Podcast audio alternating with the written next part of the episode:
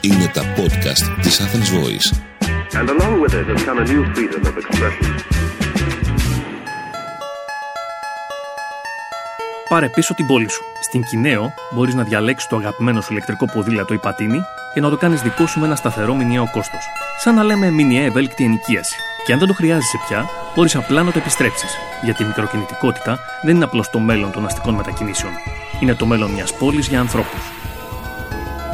Είμαι ο Μάνος Χαραλαμπάκης και ακούτε το podcast Μετακινήσου αλλιώς.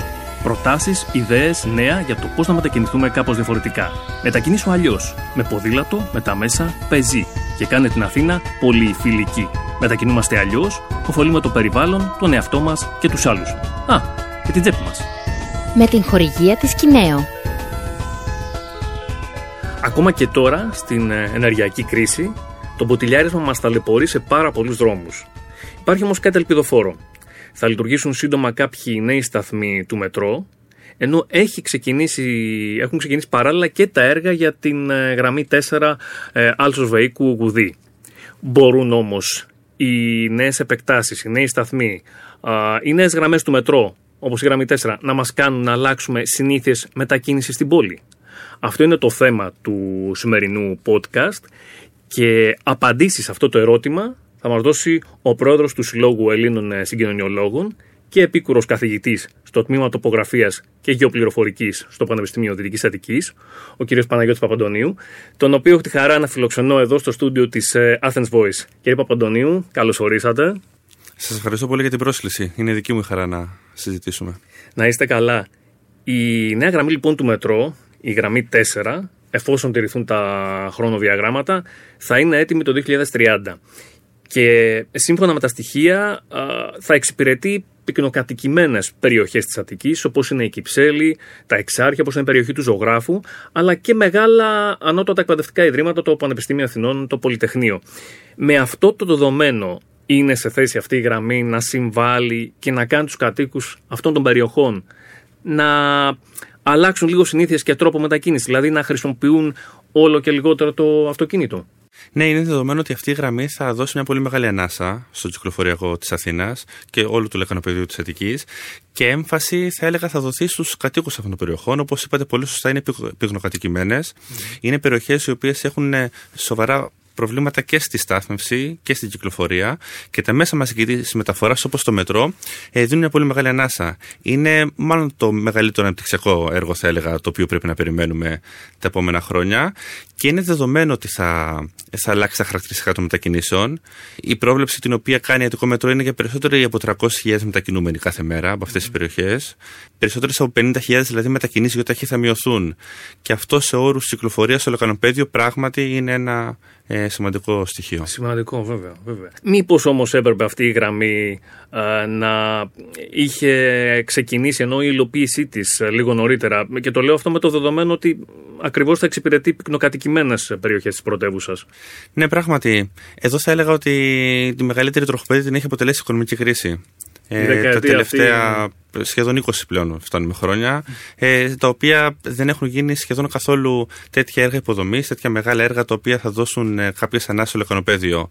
Και γι' αυτό πολύ συχνά ε, συζητάνε και οι συγκοινωνιολόγοι ότι η κυκλοφορία και η πύληση του κυκλοφοριακού, η οποία σίγουρα δεν είναι μια εύκολη υπόθεση και μπορούμε να τη συζητήσουμε, έχει να κάνει με δύο άξονες. Έχει να κάνει με τη διαχείριση της κυκλοφορίας και με τα έργα υποδομής. Και πρέπει να παράλληλα να δουλεύουμε και στους δύο άξονες. Αφενός να προσπαθούμε να κάνουμε βέλτιστη διαχείριση κυκλοφορίας ναι. και παράλληλα να γίνονται έργα ε, σημαντικά υποδομή όπως είναι το μετρό, κατεξοχήν έργο, το οποίο θα δώσει μεγάλη ανάσα. Τέτοια όπως είναι οι επεκτάσεις ή οι νέες γραμμές. Ε, Ακριβώς. Οι γραμμές 2 και 3, με βάση και την εμπειρία σας αλλά και ε, στοιχεία, πόσο συνέβαλαν στην, στον περιορισμό του κυκλοφοριακού στην πρωτεύουσα; Κοιτάξτε, άλλαξαν εντελώς το χαρακτήρα των μετακινήσεων. Πολύ συχνά δημοσιεύονται στοιχεία και τα οποία δηλώνουν ότι είναι εκατοντάδες χιλιάδες μετακινήσεις οι οποίες γίνονται ε, καθημερινά σε αυτές τις γραμμές και είναι πολύ σημαντική η μείωση του χρόνου. Δηλαδή, από το ελληνικό πλέον μπορεί να φτάσει στο κέντρος τη Αθήνας σε 14 λεπτά με το μετρό, Μπράβο, τη ναι. στιγμή που με το ΙΟΤΑΧΗ θα χρειάζεσαι 40, 45 έως και 50 λεπτά. Επομένως, είναι πολύ σημαντικά τα μέσα μαζικής ε, μεταφοράς για, για, για να λειτουργήσει βιώσιμα μια πόλη. Και το, τα μέσα σταθερή τροχιάς, όπως είναι το μετρό, έχουν σημαντικά πλεονεκτήματα στο χρόνο, στην ακρίβεια. Οπότε αλλάζουν εντελώς το μεταφορικό σύστημα της πόλης. Ναι. Ναι. Αυτές οι γραμμές που τώρα είναι μια, περίπου μια εικοσιαετία που ε, λειτουργούν, λίγο παραπάνω ίσως, ε, μας έβαλαν σε μια άλλη κουλτούρα αστικών μετακινήσεων. Θυμάμαι τότε στο ξεκίνημά τους που έλεγαν οι υπεύθυνοι ή το Υπουργείο Μεταφορών ότι πρέπει να συνηθίσουμε τις μεταπιβιβάσει, πρέπει να συνηθίσουμε το park and ride. Ε, μας έβαλαν λοιπόν σε μια άλλη κουλτούρα, σε μια άλλη νοοτροπία. Σίγουρα μας έβαλαν και αυτό θα έλεγα είναι και ένα στίχημα το οποίο πρέπει να είναι συνεχιζόμενο. Δηλαδή οι, οι πόλεις μεταξελίσσονται, οι κοινωνίες μεταξελίσσονται.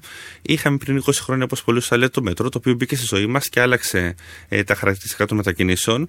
Φαίνεται όμως ότι μετά από 20 χρόνια πλέον η κυκλοφορία είναι τόσο ασφιχτική στο ναι, λεκανοπέδιο ναι, που δεν αρκεί το μετρο Και αν θέλετε δική μου ε, γνώμη, ακόμα και η νέα, η νέα γραμμή του μετρό και οι επεκτάσεις στις φυστάμενες γραμμές πάλι δεν θα λύσουν το κυκλοφοριακό.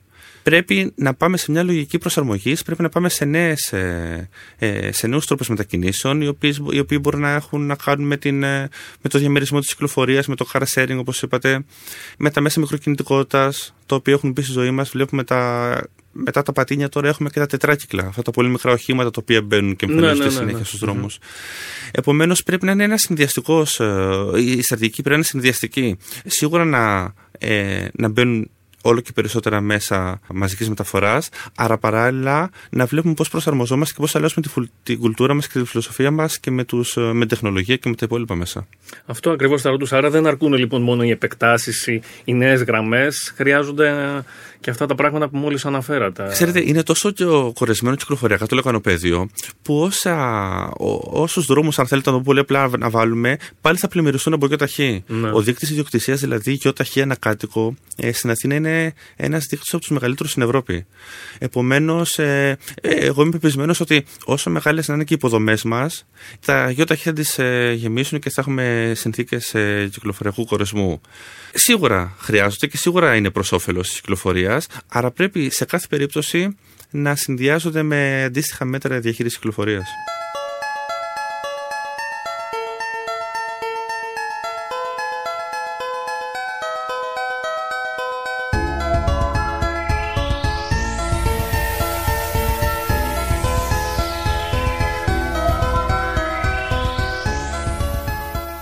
Ο Έλληνας και ο Αθηναίος εμπιστεύονται αρκετά τα μέσα σταθερής τροχιάς. Ε, και αν όχι, γιατί συμβαίνει αυτό; Παίζει ρόλο για παράδειγμα ότι το δικό μας το μετρό είναι σχετικά νέο και δεν έχει πυκνό δίκτυο σταθμών. Σήμερα για παράδειγμα το μετρό της Αθήνας έχει 68 ε, σταθμούς αν δεν κάνω λάθος. Όταν το μετρό του Παρισιού έχει 302, επίσης και η Μαδρίτη νομίζω τον ίδιο αριθμό και το Βερολίνο 175 και, και πολλές άλλες μεγάλε πόλει έχουν πυκνό δίκτυο. Μπορεί να συμβαίνει αυτό ότι δεν εμπιστεύονται αρκετά γιατί δεν έχει πυκνό δίκτυο σταθμών; Κοιτάξτε, είναι δεδομένο ότι η χρήση του μέσου μαζικής μεταφοράς δεν είναι στο βαθμό που έπρεπε, που θα έπρεπε να γίνει και αυτή πρέπει να είναι και μια βασική στρατηγική, αν θέλετε, και ένας στόχος της πολιτείας συνεχώς να αυξάνει τη χρήση του μέσου μαζικής μεταφοράς, γιατί είναι η μόνη λύση για να βελτιωθεί. ε, να βελτιωθεί ακριβώς ναι. η κατάσταση του κυκλοφοριακού τα μέσα σταθερής τροχιάς όπως το μετρό, πράγματι, ε, όπως το αναφέρατε, έχουν, είναι αρκετά ε, καινούριο και λειτουργεί ε, ικανοποιητικά. Υπάρχουν όμως θέματα και στις, ε, στους χρόνους ε, μεταξύ των σειρμών. Υπάρχει θέμα γεωγραφικό, στο ποιες περιοχές καλύπτει. Επομένως, είναι ένα, ένα μέσο το οποίο λειτουργεί ε, πολύ ικανοποιητικά, χωρίς όμως να μπορεί να καλύπτει τις μετακινήσεις οι οποίες γίνονται σε όλο, σε όλο το λεκανοποιείο της Αττικής. Και εδώ έρχεται και το και το ότι τα μέσα μαζικής μεταφοράς πρέπει να είναι συμπληρωματικά. Δηλαδή, δεν μπορούμε να ε, δούμε τη λειτουργία του μετρό χωρίς να βλέπουμε τη λειτουργία των λεωφορείων ή του τραμ ή ναι, των. Ναι. Ε, Αυτή θα ήταν η επόμενη ερώτηση που θα σας έκανα. Ότι Έχω την ε, εντύπωση, την αίσθηση ότι ο Έλληνας και ο Αθηναίος έχουν συνδέσει λίγο τα μέσα μαζικής μεταφοράς με την, ε, με την ταλαιπωρία. Για παράδειγμα, άκουγα προσφάτως ένα ρεπορτάζ για την αύξηση στις τιμές της βενζίνης. Ρωτούσε δημοσιογράφος έναν ε, οδηγό που ήταν στο δρόμο ποτηλιαρισμένο και του έλεγε: Αν φτάσει η βενζίνη στα 3 ευρώ, τι θα κάνετε; Και η απάντηση του ήταν: ή θα πρέπει να επιλέξω το αυτοκίνητο, ή θα πρέπει να επιλέξω την ε, ταλαιπωρία των μέσων μεταφοράς και των ε, λεωφορείων. Ναι, ε, αυτό το οποίο περιγράφεται απεικονίζει την κατάσταση. Εδώ έχουμε ένα ζήτημα ότι τα μέσα μαζικής μεταφοράς δεν είναι ανταγωνιστικά του ΙΟΤΑΧΗ. Και σκεπτόμενοι ο καθένας στον εαυτό του, όταν ε, αν έχουμε ΙΟΤΑΧΗ και πρέπει να επιλέξουμε μεταξύ του ΙΟΤΑΧΗ και του μέσου μαζικής μεταφοράς, οι παράμετροι οι οποίοι μας κάνουν να επιλέξουμε και να βρούμε ποια είναι η ισορροπία έχουν να κάνουν με το κόστος, πιο οικονομικό είναι. Και εδώ βλέπουμε πράγματι το πολύ παράδοξο φαινόμενο να ανεβαίνει η βενζίνη και να μην μειώνεται η κυκλοφορία στον δρόμο. Άρα συνεχίζει ο κόσμος να μην μεταφέρεται στα μέσα μαζικής μεταφοράς. Έχουμε το χρόνο, πολύ σημαντική παράμετρος. Όσο πιο γρήγορη είναι η μετακίνηση με τα μέσα μαζικής μεταφοράς, τόσο πιο πιθανό είναι να το επιλέξει κάποιος. Και στο μετρό ε, οι χρόνοι είναι συγκεκριμένοι, στα μέσα σταθερής τροχιά. Στα λεωφορεία όμως είναι πολύ σημαντικό. Και εδώ μπαίνει και ο έλεγχος των λεωφορείων, πώς λειτουργούν, κατά πόσο μπορούν να γίνουν τα λεωφορεία πιο γρήγορα. Και είναι και άλλες δύο πολύ βασικές παράμετροι, οι οποίοι έχουν να κάνουν με την άνεση και την ασφάλεια. Όσο βελτιώνονται όλες αυτές οι, οι παράμετροι και το κόστος και ο χρόνος και η άνεση και η ασφάλεια, τόσο πιο πιθανό είναι ένα μέρος του κόσμου να επιλέγει τα μέσα μαζικής μεταφοράς ως προς το ΙΟΤΑΧΗ. Δηλαδή πρέπει να μετακινηθεί η ισορροπία. Ε, και η ισορροπία αυτή τη στιγμή βλέπουμε ότι τουλάχιστον τις ώρες αιχμής, το πρωί και το απόγευμα που έχουμε και την κυκλοφοριακή συμφόρηση, μετακινείται. Ναι, δηλαδή συνεχίζει ναι. ο κόσμος παρά την αύξηση του κόστους να μην επιλέγει τα μέσα μαζικής μεταφοράς. Και να εμπιστεύεται το αυτοκίνητό του. Μήπως είναι τελικά και θέμα παιδείας αυτή η αιμονή των ε, Ελλήνων και των Αθηναίων ε, και αυτή η λατρεία που έχουν για το αυτοκίνητο; Είναι σίγουρα θέμα παιδείας και δεν θα το πήγαινα απαραίτητα στον κόσμο, αλλά και στο πώς έχουν ε, δομηθεί οι πόλεις μας. Δηλαδή, ε, όχι μόνο στην Ελλάδα και διεθνώς, οι πόλεις τι προηγούμενες δεκαετίες ε, ήταν οχηματοκεντρικές. Δηλαδή, ναι. ήταν με βάση. Γύρω από το αυτοκίνητο. Ακριβώς. Ναι. Και όχι μόνο η, η Αθήνα, αλλά και μικρές υπαρχικές πόλεις. Υπήρχε λογική ότι κάποιος με το γιο ταχύ θα μπορεί να πάει στο κέντρο της πόλης, να κάνει τη δουλειά του και να φύγει η κατάσταση αλλάζει, πρέπει, μεταξελίσσονται οι πόλεις. Διώχνουμε αναγκαστικά το γιοταχή από το κέντρο, γιατί πρέπει να πάμε σε πιο βιώσιμα χαρακτηριστικά. Υπάρχει το περιβαλλοντική ρήπανση, υπάρχει ο, ο θόρυβος. Επομένως, είναι μονόδρομος να πάμε να διώξουμε το γιοταχή εντός εισαγωγικών όσο μπορούμε μέσα από το κέντρο και τα μέσα μαζικής μεταφοράς να πάρουν όλες αυτές τις μετακινήσεις οι οποίες θα ε, χαθούν. Mm-hmm. Μας αναφέρατε προηγουμένως μια ε, σειρά μέτρα, μια δέσμη μέτρων που πρέπει να ληφθούν συνδυαστικά, να μην είναι δηλαδή μόνο οι επεκτάσεις του, ε, του μετρό, αλλά και η διαχείριση κυκλοφορίας, όλα αυτά. Αρκούν όλα αυτά ή χρειάζονται και ε, στοχευμένες καμπάνιες ενημέρωσης που μπορεί να, να υπάρχουν και στο σχολείο ναι, το αναφέρετε πολύ σωστά. Προφανώς χρειάζεται να είναι. Ε, η αντιμετώπιση του προβλήματος ε, πρέπει να είναι πολύπλευρη. Η εκπαίδευση από το σχολείο στο πώς. Ε, στα μέσα μετακίνησης και στο πώς να φτιάξουμε αυτή την παιδεία και αυτή την κουλτούρα που λέμε μετακίνησης. Ε, οι καμπάνιες ευαισθητοποίησης ε, οι οποίες μπορούν να δείξουν και το περιβαλλοντικό πρόβλημα το οποίο υπάρχει. Η Αθήνα ήδη είναι μια πόλη η οποία έχει ε, πολύ ψηλούς δείκτε ε, ε, ρήπων. Ατμοσφαιρικής ρήπανση, ακριβώς. Και μετά προφανώς και το κυκλοφοριακό πρόβλημα το οποίο ε, οδηγεί σε μια υποβάθμιση της ε, ζωής ε, και λόγω του στρες, λόγω του άγχους, λόγω της πίεσης, λόγω των χαμένων ωρών στον δρόμο. Επομένως, είναι ένα πρόβλημα το οποίο δεν αντιμετωπίζεται εύκολα με λύσεις και χρειάζονται λύσεις στην υποδομή, όπως είπατε, λύση διαχείρισης κυκλοφορίας, αλλά και εκπαίδευση και ευαισθητοποίηση στα σχολεία και σε ε, φορείς. Ναι, βέβαια, βέβαια. Φαντάζομαι ότι όλα αυτά που είπαμε ισχύουν για την Αθήνα, ισχύουν και για άλλες μεγάλες πόλεις όπως είναι η Θεσσαλονίκη που περιμένει ακόμα εκεί το δικό της ε, μετρό. Οι ελληνικές πόλεις έχουν ε, ε, σε πολύ μεγάλο βαθμό ίδια προβλήματα. Έχουν το κυκλοφοριακό, έχουν την, την έλλειψη χώρων στάθμευσης, έχουν την περιβαλλοντική επιβάρυνση. Επομένως, πολύ πιο εύκολα γίνονται, προσαρμόζονται μέτρα τα οποία μπορούν να πάρθουν για το λεκανοπέδιο και σε μικρότερες πόλεις. Και θα είναι και πολύ πιο εύκολη η επιλύσή τους.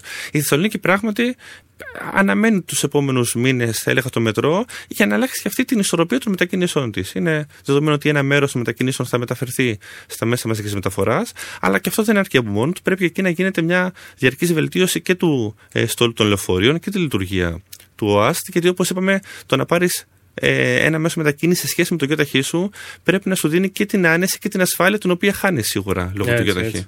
Γιατί και εκεί ακούω πάρα πολλά παράπονα από τους ε, πολίτες για τα λεωφορεία, για τους χρόνους. Ε, Ακριβώς. Ναι, χρειάζεται και εκεί ολιστική προσέγγιση. Κλείνοντας, θέλω να ρωτήσω, ε, να χρησιμοποιούμε το μετρό και τα μέσα σταθερής τροχιάς, έστω και στην κατάσταση που βρίσκονται αυτή τη στιγμή για τις καθημερινές μας μετακινήσεις, ή μάλλον γιατί πρέπει να τα χρησιμοποιούμε, έτσι, να, να κλείσουμε κάπως ε, αισιόδοξο. Ναι, νομίζω ε, ε, αυτό έχει να κάνει με το πώς μεταξελίσσονται οι πόλεις. Δηλαδή, θα αναγκαστούμε όλοι σε μικρό ή μεγαλύτερο βαθμό να πάμε σε μια αλλαγή στον τρόπο μετακίνησής μας. Σίγουρα υπάρχουν περιπτώσεις οι οποίες δεν καλύπτονται εύκολα από τα μέσα μαζικής μεταφοράς και σε καμία περίπτωση ποτέ δεν μπορεί κάποιος να υποχρεώσει κάποιον να μετακινηθεί ε, με, το, με κάποιο μέσο μαζικής μεταφοράς. Όσο όμως καταφέρνουμε, και είμαι σίγουρος ότι τα επόμενα χρόνια θα γίνει, να γίνονται πιο ελκυστικά τα μέσα, να γίνονται πιο γρήγορα, να γίνονται πιο οικονομικά και να γίνονται πιο άμεσα, τότε πράγματι νομίζω ότι αυτόματα ένα μέρος του κόσμου θα μετακινείται σε αυτά, γιατί θα είναι προς όφελος του ίδιου καταρχήν, με το χρόνο που θα γλιτώνει και το, και το κόστος. Mm-hmm. Υπεύθυνοι εδώ, εννοώ η πολιτεία, τα, τα υπουργεία, μήπως πρέπει να κάνουν λίγο focus ε, και στις μεγάλες αλλαγές που κάνουν οι άλλες ευρωπαϊκές ε, μεγαλοπόλεις τα τελευταία χρόνια; Ναι, το βάρος πρέπει να πέσει στην πολιτεία. Ε, εγώ αυτό θέλω να τονίσω. Δεν μπορούμε να ζητάμε τον κόσμο να αλλάξει τον τρόπο μετακίνησης του, αν δεν προσφέρουμε στον κόσμο καλύτερες συνθήκες μετακίνησης. Ε, και σε κάποια περίπτωση δεν είναι ο μετακινούμενος το πρόβλημα. Το πρόβλημα είναι ότι δεν υπάρχουν επιλογές οι οποίες θα μπορεί να, μπορεί να έχει κάποιος για να διαλέξει και να αλλάξει τη μετακίνησή του. Όπως είπαμε, όλες οι πόλεις μεταξελίσσονται. Όλες οι πόλεις προσπαθούν να διώξουν τα ΙΟΤΑΧΗ μέσα από το κέντρο τους, είτε κάνοντας κάποιες αναπλάσεις, είτε βάζοντας κάποιους περιορισμούς, γιατί παντού υπάρχουν τα περιβαλλοντικά προβλήματα. Η Αθήνα δεν είναι ε, η πιο δύσκολη περίπτωση παγκοσμίως. Μπορούμε να ακολουθήσουμε καλές πρακτικές οι οποίες ακολουθούνται σε άλλες πόλεις και σε ευρωπαϊκές και μη ευρωπαϊκές και μέσα από μεγάλη προσπάθεια να καταφέρουμε να αλλάξουμε ε, τα χαρακτηριστικά γιατί είναι δεδομένο ότι αυτή τη στιγμή η Αθήνα γίνεται μια πόλη μη βιώσιμη. Ναι. Δεν έχει χαρακτηριστικά δηλαδή τα οποία ε, είναι προς όφελος των πολιτών και των κατοίκων, των μόνιμων και των επισκεπτών. σω θα πρέπει να δούμε παραδείγματα και να τα προσαρμόσουμε. Ακριβώς. Ακριβώς. Κύριε Παπαντονίου, θέλω να σας ευχαριστήσω για όσα μας είπατε. Κάπου εδώ αυτό το επεισόδιο ολοκληρώνεται. Ευχαριστώ πάρα πολύ που μας ακούσατε. Ευχαριστώ και τον ε, κύριο Παπαντονίου. Γεια σας και μετακινηθείτε αλλιώς.